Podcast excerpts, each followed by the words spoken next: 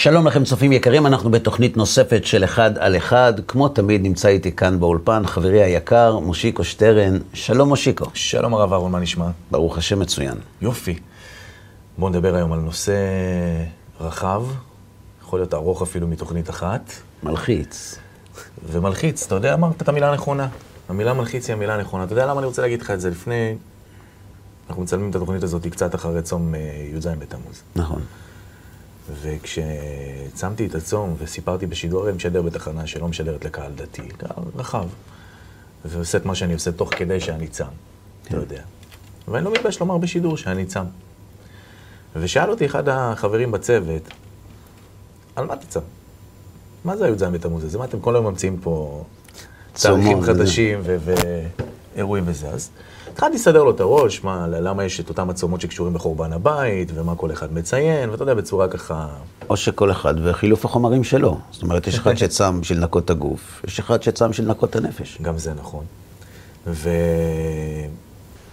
השיח הזה, הכנסתי איזו אנקדוטה קטנה, ואמרתי לו, בסופו של דבר אני צם כדי לשמור על מסורת של הרבה מאוד שנים, אלפי שנים, של עם, שאם אני, אתה או כל אחד אחר לא ימשיך את המסורת הזאת, הכל יתפרק. כן.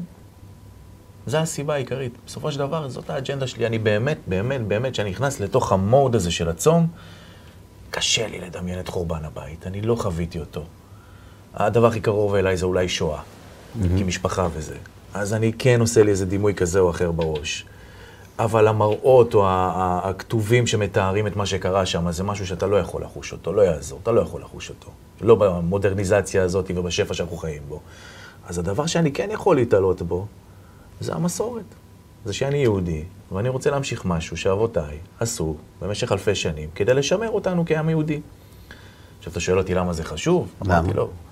אז אמר לי, כן, למה זה חשוב? אז אמרתי לו, למה אתה פה? אז הוא אומר לי, מה זאת אומרת? אני ישראלי. כך הוא ענה לי. אז אמרתי לו, בסדר, ישראלי, אבל למה אתה פה? הרי כשערבי בא אליך ואומר לך, לקחת לי את הבית, איזה טיעון יש לך? בוא נדבר רגע פתוח. 100, 200 שנה אחורה, הוא צודק. אתה גזלן. מה אתה רוצה ממנו? אם אין לך את הדבר הזה שאני שומר עליו עכשיו, לכל אחד מאיתנו שצם, אין לך שום קלף להציג לו.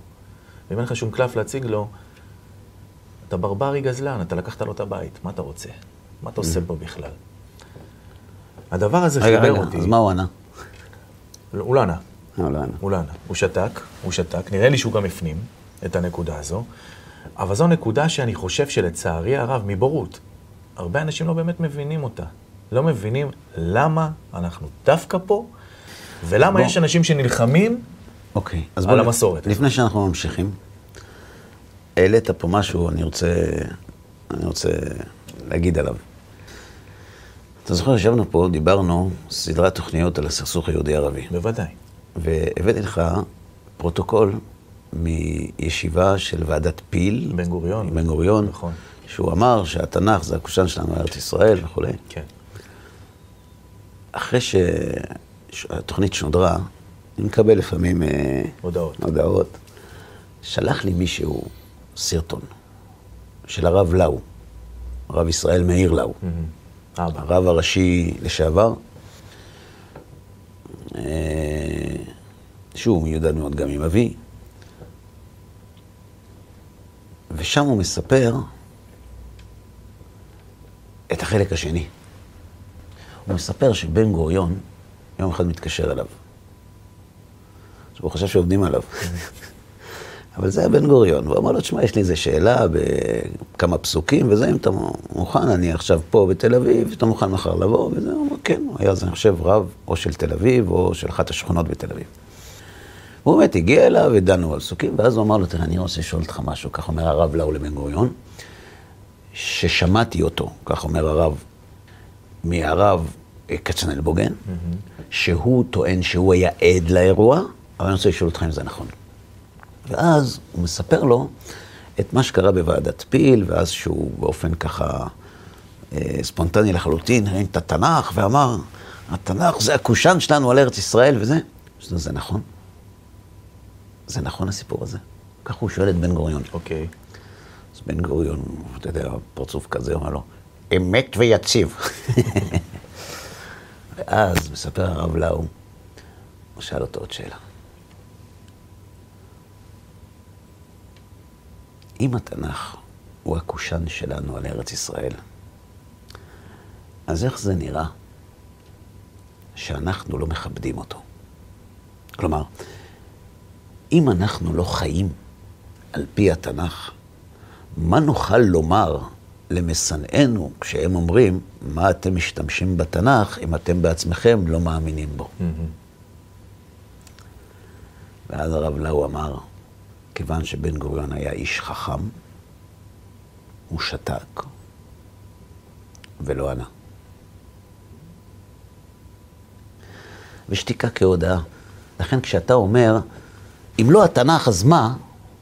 זה לא אמירה של דתיים, זו אמירה לאומית. זו אמירה אחראית. זו אמירה של מי שמסתכל קדימה ולא על מה יש לו בצלחת. זו אמירה של, של איש איכות הסביבה, שלא דואג להרגע, אלא דואג למחר. אתה יודע איפה הבעיה? אתה אומר שאם לא התנ"ך, אז נכון, בסדר, אז זה לא התנ"ך. התנ"ך זה הבסיס, נכון. אבל אנחנו עוסקים בהגדרת הזהות שלנו. כלומר, אנחנו יהודים, מדינה יהודית, התנ"ך, כל המילים האלה שמשתמשים בהם ביום העצמאות. אבל הבעיה היא שגם זה לא ברור. יש היום, יש היום מאבק פוליטי. כן.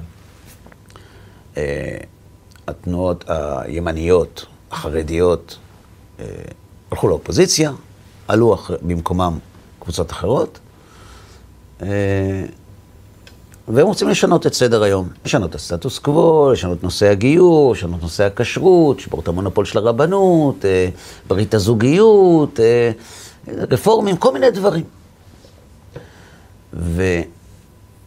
ואנשים טוענים לכאורה בצדק, כאילו, מה אתם רוצים? זה פוליטיקה, אלה עושים ככה, אלה עושים ככה. כל אחד דואג לצד כל שלו. אחד, כל אחד דואג לצד שלו. כן. אבל הנקודה פה היא שונה לגמרי. מבחינה פוליטית, זה, משחק, זה המשחק הפוליטי. את, אף אחד לא הבטיח לך גן של שושנים, הלכת לפוליטיקה תשלם, יום אתה פה, יום אתה פה. הנקודה היא שכשאתה בשלטון, ואתה מקבל החלטות שההשפעה שלהן על פליטת גזי החממה בעוד 50 שנה תהיה קטסטרופלית ובלתי הפיכה, הטיעון, אני קיבלתי את השלטון לידיים, הוא לא רלוונטי. וממי אני למדתי את זה? ממי? מהם. שהרי כשהימין היה בשלטון, אני לא מדבר פוליטיקה, אני מדבר עקרונית. כשהימין היה בשלטון, אז דיברו נגד בית המשפט, ו- וצריך לשנות את ההרכב של בית המשפט, ולפצל את היועץ המשפטי, וזה, וכל מיני כאלה. מה טענו אלה שהיו אז באופוזיציה, והיום הם בקואליציה? הם אומרים, הם אמרו, אתם ממוטטים את הדמוקרטיה, ואתם זה, בכייה לדורות, ו- ו- וכולי וכולי. למרות שללא ספק, השלטון שהיה אז בשלטון היה לגיטימי ונבחר בצורה דמוקרטית, בוא נגיד, לפחות כמו המפלגות שהיום נמצאות בקואליציה. כן.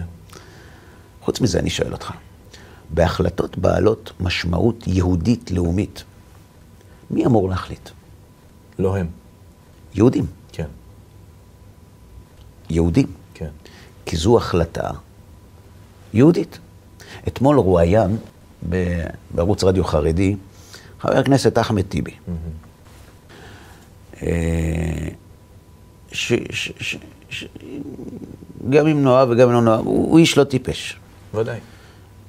ושאל אותו המראיין, תגיד, כשאתה מסתכל מהצד ורואה איך אנשים, יהודים, מתערבים ביהדות ומנסים לשנות אותה,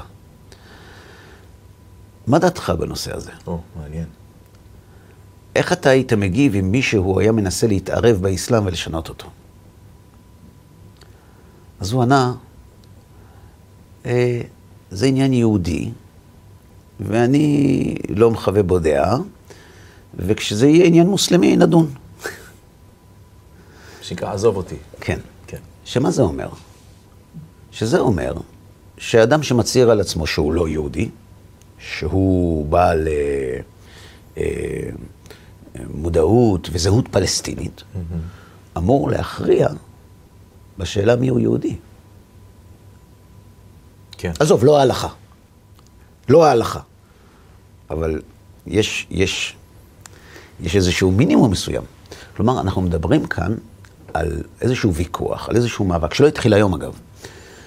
בנושא הזהות היהודית של המדינה, בנושא מיהו יהודי, בנושא דת ומדינה, בנושא הסטטוס קוו, בכל מיני נושאים ש, שתמיד דחו אותם לקדנציה הבאה. נכון. גם תמיד חיכו איתם לדקה ה-90, אפילו במגילת כן, העצמאות אפילו נכון. המילה יהודית התווספה ברגע האחרון, אם אני לא טועה. כן, לא הדמוקרטית דרך אגב. כן. דמוקרטית לא מופיע שם. זאת אומרת, זה לא עניין פוליטי. כמו שאתה אמרת, זה עניין בגנום הלאומי. זאת אומרת, בס... ב... בשורש הווייתנו, בטח בשורש הווייתנו כאן. ולכן כל כך חשוב להבין את זה, כי, כי להגיד, שמע, כמו שאמרת בצדק, שמע, אני, אם אני לא שומר את המסורת, מה נשאר?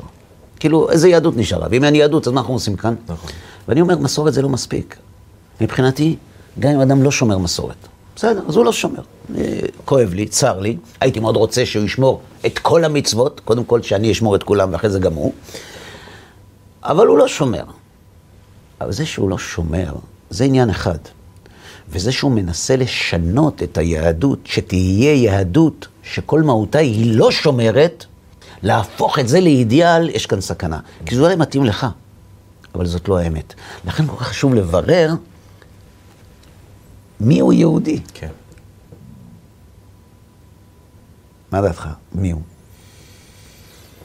במושגים שאני מבין. שאתה, רק שאתה. ממה שאני מבין, אז בוודאי שמי שיכול לפסוק מי יהודי זה רק מי שבקיא בהלכה היהודית. מה זאת אומרת? מה השאלה? אתה יודע. יש לי חדשות בשבילך. בשנת 1958 אה, שלח שר הפנים, בר יהודה כמדומני, אה, חוזר, כאילו הוראה לפקידי משרד הפנים, לרשום כיהודים כל מי שמצהיר על עצמו כיהודי, כבעל רגש יהודי, או כבעל זיקה ליהדות. וואו. ואז היה רעש גדול, ושרים דתיים התפטרו, ו... ואז בן גוריון שלח מכתב. Mm-hmm. כי זו באמת שאלה. ש... שאלת מיהו יהודי היא לא שאלה פשוטה. היא שאלה שלכל אחד יש בה עניין. Mm-hmm. למדינה יש בה עניין, מסיבה מאוד פשוטה. כי יש חוק השבות. נכון. חוק השבות, שהוא אגב חוק גזעני, ממדרגה ראשונה, וכולם סותמים את העיניים ואת האוזניים ואת האף, ולא אומרים כלום. שזה פלא. איפה כל הליברלים, פרוגרסיביים, המתקדמים, כן? חכה, עוד לא הגענו לזה. לא, אבל איפה? כאילו, זה, זה, כן. מה, זה חוק השבות, מה זה? מה הוא אומר? הוא אומר שאם אתה יהודי, אתה יכול להגיע למדינת ישראל מכוח היותך יהודי, אף אחד לא יכול להגיד לך לא. כן. אם כן, אתה יודע, האינטרפול מחפש אותך. אבל אתה יכול להגיע. ואם אתה לא יהודי, אז טוב, יש תהליך. אנחנו נדון ונשלח לך הודעה, ואל תתקשר, נתקשר אליך. בסדר? זה, זה גזענות, זה הטבה על בסיס גזעי פר אקסלנס. כן. אז בואו נעזוב את זה, בסדר, אני בעד החוק הזה, אז זה לא משנה. המדינה צריכה לדעת מי זה יהודי, כי יהודי יש לו זכות להגיע לכאן. בוודאי. אז זה לא עניין טכני, זה עניין מהותי. כן. אתה יודע, אם אנחנו מגדירים, כמו בר יהודה, את הגדרת היהודי, מחר יגידו לך פה מיליארד סינים, יגידו לך, יש לנו רגש עצום ליהדות, ואנחנו אוהבים פלאפל, כן. ובית"ר ירושלים, אז... אה, יש כאלה, לא מיליארד, אבל יש. כן, אבל מה יקרה כשזו תהיה תופעה גדולה? Mm-hmm. אני אגיד לך מה יקרה. ישנו את ההסבר. כי אנחנו מתאימים את ההסברים למה שאנחנו רוצים, ולא הפוך. כן. אני מחפש את האמת. אני שואל, מה זה יהודי? כי אם זה יהודי, אז אנחנו יודעים מי רשאי לעלות לארץ ומי לא רשאי. זו נקודה ראשונה. נכון. נקודה שנייה זה נישואים וגירושין. אנחנו יודעים שמוסלמים לא מחויבים להתחתן ברבנות. Mm-hmm. הם מחויבים להתחתן על בסיס ההלכה המוסלמית. נכון. אז נישואים וגירושין, גם המדינה צריכה לדעת, כי אם אתה יהודי, אתה צריך להתחתן כאן. אם אתה לא, אז זה סיפור אחר. גם זה, שזה צריך לדעת. דבר נוסף, לגבי קבורה. המדינה לא קוברת לא יהודים אצל יהודים. יש בתי קברות ל... יהודים. ללא יהודים, יש בתי קברות ליהודים. נכון. עכשיו, אנחנו צריכים להחליט מה זה יהודי. מי זה יהודי? למשל, היה חייל בשם לב פסחוב. חייל בצבא. שהוא לא היה, כמו שאני זוכר, הוא לא היה יהודי, או, או אבא יהודי ואימא לא, אבל הוא, מבחינה הלכתית הוא לא, הוא לא נחשב יהודי, והרבנות הצבאית החליטה לקבור אותו לא ליד כולם, כאילו, אז התעוררה סערה. מה זה, הבן אדם, המדינה. הדם שלו כן. כן יהודי, ובסוף כשהוא מת אז הוא לא יהודי, אתה יודע, כן. עוררו את הרגשות שלנו. אבל בסדר, אז אפשר לבטל את החוק, אבל אם הוא יהודי הוא ייקבר פה, אם הוא לא יהודי הוא לא ייקבר פה. צריך לדעת. אז למדינה יש אינטרס לאומי, משפטי, חוקתי, שתהיה הגדרה ברורה מי זה יהודי. כן. לחרדים בוודאי יש עניין בהגדרת מיהו יהודי, ושההגדרה תהיה לפי הלכה. ההלכה שאנחנו מאמינים בה שנינו, שזה מובן מאליו. למה? כי אנחנו טוענים שאם היהודי לא יוגדר על פי ההלכה, לטווח ארוך, הנזק שיגרם בעקבות אי ההבחנה ההלכתית, יהפוך את העם שלנו לשני עמים. כי אם אנשים לא מתגרשים, לא מתחתנים לפי ההלכה, אז יש עניין של, של, של פסולי חיתון, ויש עניין שאחרי זה אתה לא יודע, יהודי, לא יהודי, ו... וכל מיני כאלה בעיות, ש... אתה יודע, בעבר, בעבר בקהילות בחוץ לארץ, היו פנקסי קהילות. לכל קהילה היה פנקס, מי הם חברי הקהילה. ומי שהיה זה, אז הוא, הוא לא היה בפנקס, או שהוא היה מסומן. כי מה יקרה כשהילדים שלו ירצו כן. להתחתן עם הילדים שלך? כן. אז כל עוד, גם אם אתה לא דתי, אתה מתחתן לפי ההלכה, שגם עם זה יש כל מיני בעיות, אבל מתחתן לפי ההלכה, אז הסיכון הוא נמוך. הסיכון לעתיד, לאיכות הסביבה הרוחנית, הוא נמוך. אבל כשאתה, כשאתה כל אחד עושה מה שהוא רוצה, זה נגרם פה נזק לטווח ארוך. נכון. מעבר לעובדה שכיוון שהמדינה היא יהודית, החרדים מעוניינים שלפחות בפרהסיה תישמר הזהות היהודית של המדינה. כמו תחבורה ציבורית בשבת, וחנויות סגורות בשבת, כמו באירופה ביום ראשון, יום מנוחה. יום מנוחה. שנבחר ביום השבת כי הוא יום המנוחה היהודי, כפי שהחוק אומר. אז לחרדים, אנחנו מבינים למה לדתיים, לא רק לחרדים, יש עניין שהמדינה, עד כמה שאפשר, תהיה מנוהלת בדברים העקרוניים, על פי ההגדרה ההלכתית האורתודוקסית כמובן. כן. ההלכה, כן? כי אם אין אורתודוקסיה, אין הלכה גם, זאת אומרת, זה ההלכה. אנחנו הבעלים על ההלכה. גם לתנועות הלא אורתודוקסיות, הקונסרבטיביים והרפורמיים ו- וכל מיני, גם יש עניין בהגדרת מיהו יהודי. נכון. כי גם לרפורמים יש קהילה, ולא כל אחד הוא חבר בקהילה, זאת אומרת, אם הוא גוי, הוא לא יכול להיות חבר בקהילה היהודית. לגייר אותו.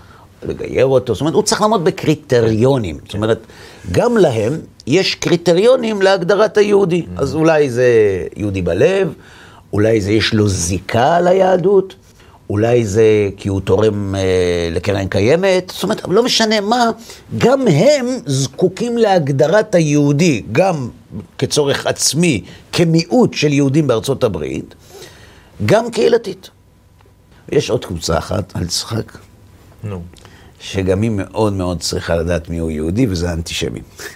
אה, בוודאי. כי, כי אם לא תהיה הגדרה ברורה, יכולה לקרות טעות. הם יכולים לשנוא את מי שהוא לא יהודי, ויותר חמור מזה, הם יכולים לא לשנוא את מי שהוא כן יהודי, וזו תקלה גדולה. לכן גם הם צריכים להגדיר מיהו יהודי. זאת אומרת, יש לנו כאן בבית המשפט ארבעה אנשים שטוענים שהם מעוניינים שעל פי הגדרתם ייקבע מיהו יהודי. נכון. אתה מבין, מושיקו, שאנחנו לא באמת יכולים להתקדם לשום תחום, מבחינה לאומית, מדינית, חוקית, משפטית, בלי שתהיה לנו הגדרה כזאת. נכון. והיו אנשים שאתגרו את המערכת. היה בנימין שליט שהיה נשוי לאישה לא יהודייה, ורצה שיכירו בילדים שלו כיהודים, כי אשתו היא אתאיסטית, היא לא נוצרייה. והיה אחר כך עוד, דומני אב דניאל, אם אני לא טועה. זאת אומרת, היו כמה מקרים שבהם המערכת המשפטית אותגרה בהגדרת המיהו יהודי. בן גוריון, בשנת 58, כשאז התפוצצה הפרשה, הוא פנה ל-45 אנשי רוח, רבנים, לאו דווקא, לאו דווקא אורתודוקסים, או דתיים בכלל, וביקש מהם, כל אחד, שיכתוב לו, הבאתי את המכתב. רוצה לשמוע? בטח. ראש הממשלה, ירושלים, י"ג בחשוון תשי"ט, 27 באוקטובר 1958. לכבוד.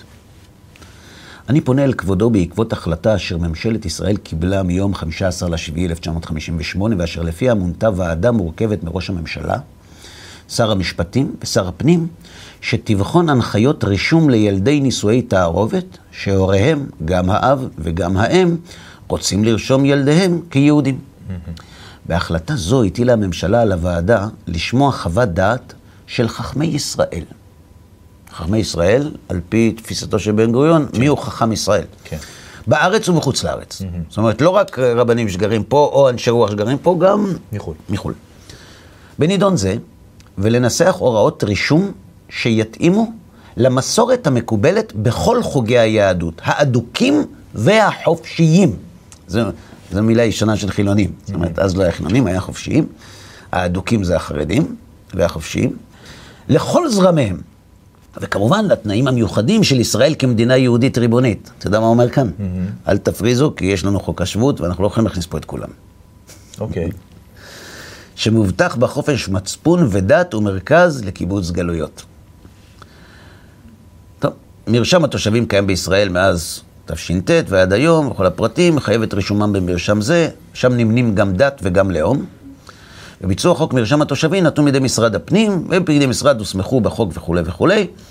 אני מבקש שאתה, אדוני הנכבד שקיבלת את המכתב, תשב ותחשוב איך מגדירים יהודי לפי תפיסת עולמך. אוקיי, מה ענו לו? שתהיה מקובלת על כל הזרמים וכולי וכולי. 37 מתוך 45 ענו, ההלכה. ואתה מבין שלא כולם היו רבנים, mm-hmm. ולא כולם היו דתיים. ההלכה היא זו שקובעת. כן. זאת אומרת, יש כאן, יש כאן מאבק תת-קרקעי. זרמים שאנשים רגילים שחיים את היום לא תמיד שמים לב אליהם. הם נתקלים במישהו שמתלונן על פסול חיתון, ומה פתאום לרבנות יש מונופול, וכל מיני דברים כאלה. אבל מי הוא יהודי? זו שאלה הרת גורל. בוודאי. כי היא למעשה תקבע את החוסן הלאומי, לא הדתי, זה משהו אחר, את החוסן הלאומי של העם היושב בציון. כי מי שלא יודע באמת למה הוא פה, אז הוא פה רק כי הוא פה. וברגע שהוא יוכל לא להיות כאן, אז הוא, לא. הוא כבר לא יהיה פה. או כי הוא יתרגל לפה. Mm-hmm. אבל אנחנו נמצאים בשכונה מופרעת. שכונה שיורים בה כל יום. שלא הכי קל לחיות כאן. בוודאי. אבל הכי נכון לחיות כאן, ליהודים. השאלה, מי זה יהודי? נקודה נוספת שחשוב לברר. מושיקו, אני רוצה לשאול אותך שאלה בהתקלה. יאללה. מה אתה יודע על התבוללות? מה אני יודע על התבוללות? Mm-hmm. לצאת רגע מהקלישאות וזה. כן, מה אתה יודע על זה? אני יודע שזה... מה המצב? מצבנו רע מאוד בעולם. כמה? עד כדי כך שכמעט אותו מספר יהודים שהיו בארצות הברית בזמן הקמת המדינה, הוא אותו מספר פחות או יותר היום. מה שאומר שלא התרבנו והיינו אמורים להתרבות בפי עשר לפחות. בסדר, נכון. פחות או יותר 70 אחוז מיהודי ארצות הברית בין 58 ל-70 אחוז, תלוי את מי שואלים, תלוי לפי הגדרה כמובן. כן. אה, התבוללו. מתבוללים. מה זה מתבוללים? מתחתנים עם בן זוג לא יהודי.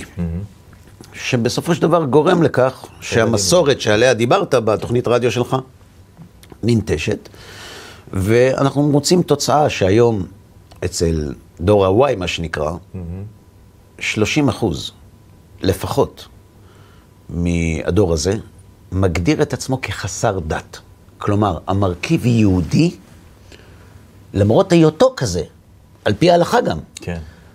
היותו יהודי הוא לא חלק מפסיפס הזהות שלו. לא רלוונטי אליו. לא מעניין אותו. כן. מה דעתך בקשר לנכדים שלו? הם אה, יאבדו את זה לגמרי. למדו את זה לגמרי. עכשיו השאלה שלי היא כזאת. אגב, או שלא, יש גם תהליכים אה, הפוכים. נכון, אבל הם איטיים הרבה יותר. נכון. עכשיו השאלה שלי היא כזאת.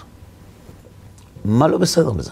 שמה? אה, אנחנו נעזוב את הדתיים מה, שאנחנו אנשי העולם רוצים... הגדול וכולי. כן, כאילו שמתבוללים, בסדר, נו מה... כשזה קורה בחוץ לארץ, אם אתה שואל אדם לא יהודי שלא חשוב לו ההמשכיות היהודית, הוא יגיד לך, בסדר, הם הלכו לשם, שישארו שם, אה, אתה יודע, שיגדלו את הילדים שלהם, כמו אמריקאים, כמו אנגלים, כמו לא משנה מה. נכון, מה, מה הבעיה בזה? תגיד לי אתה, מה הבעיה בזה? אתה, בתור, בתור, בתור משיקו, מה מפריע לך? בתור יהודי, כן, בתור יהודי. אם בתור יהודי, אז אני, אני מאבד אחים, מה זאת אומרת? מה זאת אומרת מאבד אחים? הם נשארים. הם, כן, אבל הם, הם, ההמשכיות שלהם כבר לא תהיה אנחנו, זאת אומרת, מבחינת האומה, מדובר כאן באסון. בוודאי. בקנה מידה קטסטרופלי. אני חושב שזה גם מדאיג מדברים על כולם. 100 אלף יהודים בשנה. בשנה. על פי נתונים של הסוכנות היהודית, נכון. לא של אה, עיריית בני ברק. זאת אומרת, מדובר כאן בתופעה משמעותית, שאם היא פוגעת בשלמותו של העם היהודי ובעתידו, מדובר בסכנה. מי שלא אכפת לו, שלא יהיה עם יהודי, שכן יהיה עם יהודי, שיהיה כנעני, שיהיה ישראלי, שיהיה כל אזרחיה, אז הוא לא רק שהוא לא אכפת לו מזה, לפעמים הוא גם מעודד את זה, כי זה, זה טוב, פלורליזם, זה יפה, זה- כן, כן. כן. אבל מי שכן חשוב לו, ורוב הציבור במדינת ישראל, גם הלא דתיים, חשוב להם. חשוב להם שהמדינה תישאר יהודית, כמובן לפי הגדרתם, לא לפי ההגדרה שלי, אבל לא פחות חשוב להם זה שהעם היהודי ימשיך להתקיים כאומה. ואם יש איום, אני לא מדבר במונחים של, אה, של מלחמה ושל אה, זה, אבל אם יש איום על המשכיותו של העם היהודי מעבר לגרעין האיראני, כשאתה מסתכל היום, מה מסכן את המשכיותו של העם היהודי כאומה, לא כפרסונות, לא כבני אדם. זו ההתבוללות. זאת אומרת שהמלחמה בהתבוללות היא משימה לאומית. עכשיו, אני לא אמרתי את זה. אל תאכלו אותי. מי שאמר את זה, זה ראש הממשלה גולדה מאיר. שאחרי ההתמודדות הצבאית, הביטחונית של מדינת ישראל, האיום הכי גדול על העם היהודי זו ההתבוללות. מילים שלה. אוקיי. וזה נאמר בשנות ה-70, כשאחוז המתבוללים עמד על 17 אחוז. כשהיום אנחנו מדברים על כמעט 70 אחוז. אז מה היא הייתה אומרת היום? אוי ואבוי. זאת אומרת, יש כאן בעיה. לדעתי, יש סיבה להתבוללות, שהיא, והיא מאוד הגיונית. מה? חוסר הבהירות באשר להגדרת היהדות, וחוסר הבהירות באשר להגדרת המי הוא יהודי. ככל שההגדרות האלה ברורות יותר לאדם, הוא אולי יתבולל, אבל הוא לפחות יודע מה הוא עושה במהלך הזה. כן. וזה לא ברור. להמון אנשים. תשאל אנשים מה זה יהודי, מה זה יהודי, כל אחד יספר לך את הסיפור שלו. ואתה רואה שגם מדינת ישראל מתמודדת עם זה עד היום, ויש ארבעה טוענים לכתר, וזה לא מוכרע. גם היום יותר מתמיד. נכון. וזה לא מוכרע. מי הוא יהודי? אני חושב שגם הדבר, ההבדל העצום, העצום, בין מה שקרה באירופה ובארצות הברית לבין מה שקורה פה, זה שפה היה איזה סוג של מסגרת, היה גבולות, היה גדר. הייתה הבנה. אתה צודק שהיו תקופות שהייתה אנטישמיות, והיא למעשה גידרה את ההתבוללות. אבל כפי שנראה בהמשך, אם לא בתוכנית הזאת, בתוכנית הבאה, אנחנו נראה שגם ההתבוללות היא לא פתרון. אנשים אומרים, דע לך, הייתה התבוללות, הייתה שואה. זה חשבון כזה. אני לא מסתכל על זה מבחינת עונש ההשגחה. ההתבוללות היא לא פתרון מעשי, כי יש משהו שלא נותן לו לקרות, ולאו דווקא ההשגחה, כמו שאומרים באופן ישיר. אלא כשנעסוק באנטישמיות, בהמשך, אולי, אולי נעסוק גם בזה. אני רוצה לספר לך משהו. היה לנו סמינר של ערכים בקליפורניה. איך שאנחנו נוחתים, מתקשר אליי חבר טוב, שגר שם ועוזר לנו הרבה, כל מה שקשור ל, לאירוח ולוגיסטיקה וכאלה דברים. הוא אומר לי, ירון, אני צריך עזרה. אומר לו, מה הבעיה? הוא אומר לי, זה פיקוח נפש, כי הוא יודע שאני עייף. יודע, כשאתה רוצה להקים חרדי מהמיטה, מה אתה אומר לו? פיקוח נפש. כן. הבן שלי, יש לו חברה לא יהודייה והוא עומד להתחתן איתה. אני לו, ו? אומר לי, מה ו? אמרתי לו, מה זאת אומרת? כאילו, מה? בסדר. אומר לי, מה בסדר? אני אולי לא דתי, אבל אני יהודי, אהרון. לי לא יהיו נכדים גויים, ואתה תעזור לי בזה. שזה דבר פלא בעיניי. אני זוכר, היה לי פעם הרצאה גם כן בחו"ל, היה בניו ג'רזי. הגעתי לשם, כשהוא מלדבר על זהות יהודית. צריך לומר, אגב, שכל. רוב ההרצאות, הנסיעות שלכם לשם בשביל זה, נכון? זאת אומרת, אתם, אתם אה, מטפלים בעיקר בשורש של הבעיה הזאת. הנסיעות של ערכים לארצות הברית זה כדי ללמד יהדות יהודים, שבשבילם זה חמצן, לא רק מהבחינה הרוחנית הדתית, אלא גם מהבחינה הלאומית. וכמה פעמים גילית באמת שהם לא ידעו כלום לפני? זאת אומרת, אתה בא אליהם עם משהו שהוא כאילו, מה? באמת זה כך? כאילו. שמע, אני... מישהו אמר לי פעם, אתה שחצן, אתה מתנשא, אז מה אני... מה אני... אני לא יכול לדבר בצורה כזאת, אבל בוא נגיד שבכל המקרים, אתה שומע מאנשים תגובות, למה לא שמעתי על זה קודם? בואו בוא נתחום את זה במשפט הזה, בסדר? בקיצור, הגעתי הרצאה על זהות יהודית, אני מדבר על זהות יהודית, יושבת שם איזו אישה, שנות ה-40 לחייה, פלוס מינוס הייתה. ואני רואה שהיא לא, זאת אומרת, משהו לא רגוע אצלה, זאת אומרת, משהו, מדחפים נפתחים, ו... כן. ואז זה בא. ומי אתה, ומה יש לכם בעלות על היהדות, בשביל הדברים האלה. ואתה גזען, ואתה כזה, ואתה כזה. אני מלמדת, היא אומרת, ב public school, בית ספר כן, ציבורי. כן. מה, יש שם ילדים, גם יהודים, גם לא יהודים, מכל הצבעים והמינים. מתק שפתיים.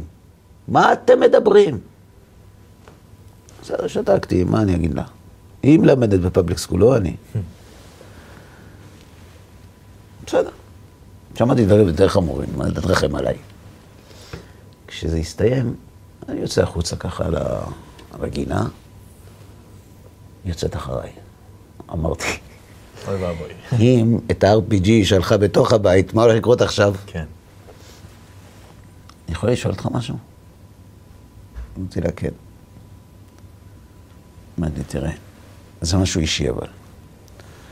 הבן שלי, הוא מביא לי הביתה שיקצה. שיקצה, אתה יודע מה זה שיקצה? גויה. שיקצה זה כינוי גנאי כן. ש- הכי נמוך לבחורה לא יהודייה, שיקצה. אמרתי לה, איך, איך אמרת? אמרתי לי, שיקצה, מה? אמרתי לה, את לא מתביישת? ככה את מדברת? על אדם שנברא בצלם? איך את מדברת ככה? היא אומרת לי, סליחה, אתה רב, אתה אורתודוקסי, לא? מביא לי גויה הביתה. אמרתי לה, נו, את זו שצעקת עליי, מרצה שאני גזען, אז, אז מה את רוצה עכשיו? עכשיו, לא משנה מה עניתי לה. אבל מה שמרתק זה, שאתה יכול לראות אנשים שיורים אש וגופרית, אבל כשזה מגיע כן. אליהם, יש איזה משהו פנימי כזה, שאפילו הם. לא יודעים להסביר אותו. לא יהיה. נכון. יוסי ביילין. יוסי ביילין הוא לא מתפלל באיצקוביץ'. נכון. אני זוכר, הוא אמר שהבת שלו לא תתחתן עם... אה, הוא אמר ככה, הוא אמר, אני קודם כל יהודי ואחר כך ליברל. כן. בגלל שאני ליברל, אני לא יכול להגיד לבת שלי לא להתחתן עם לא יהודים. אבל בגלל שאני יהודי, אני לא רוצה שהיא תעשה את זה. לכן אני גר בארץ. כי בארץ הסיכוי שיקרה זה הכי קטן. כן. זאת אומרת, יש פה איזו נקודה, איזה דיסוננס כזה, שמצד אחד ליברליזם, פלורליזם, אה, פרוגרסיזם, מה שאתה רוצה שתקרא לזה, ומצד שני, משהו נשאר בפנים. שזה מלמד, לא רק שיש תקווה, שזה מלמד שגם אלו שטוענים שיהודי זה מה שהם חושבים, באנגלית, ולא מה שאנחנו חושבים. גם הם מבינים שיש משהו לא בריא שם. אבל מה שכן חייבים, זה כמו שאתה פתחת. אנחנו צמים, אנחנו שומרים על מסורת. שמירת המסורת היא ללא ספק מעניקה שעות חיים, החייאה מלאכותית לאומה, גם כשלא כולם נושמים אותה. נכון. אבל זה לא מספיק. צריך ללבן את סוגיית הזהות היהודית בלי כפפות.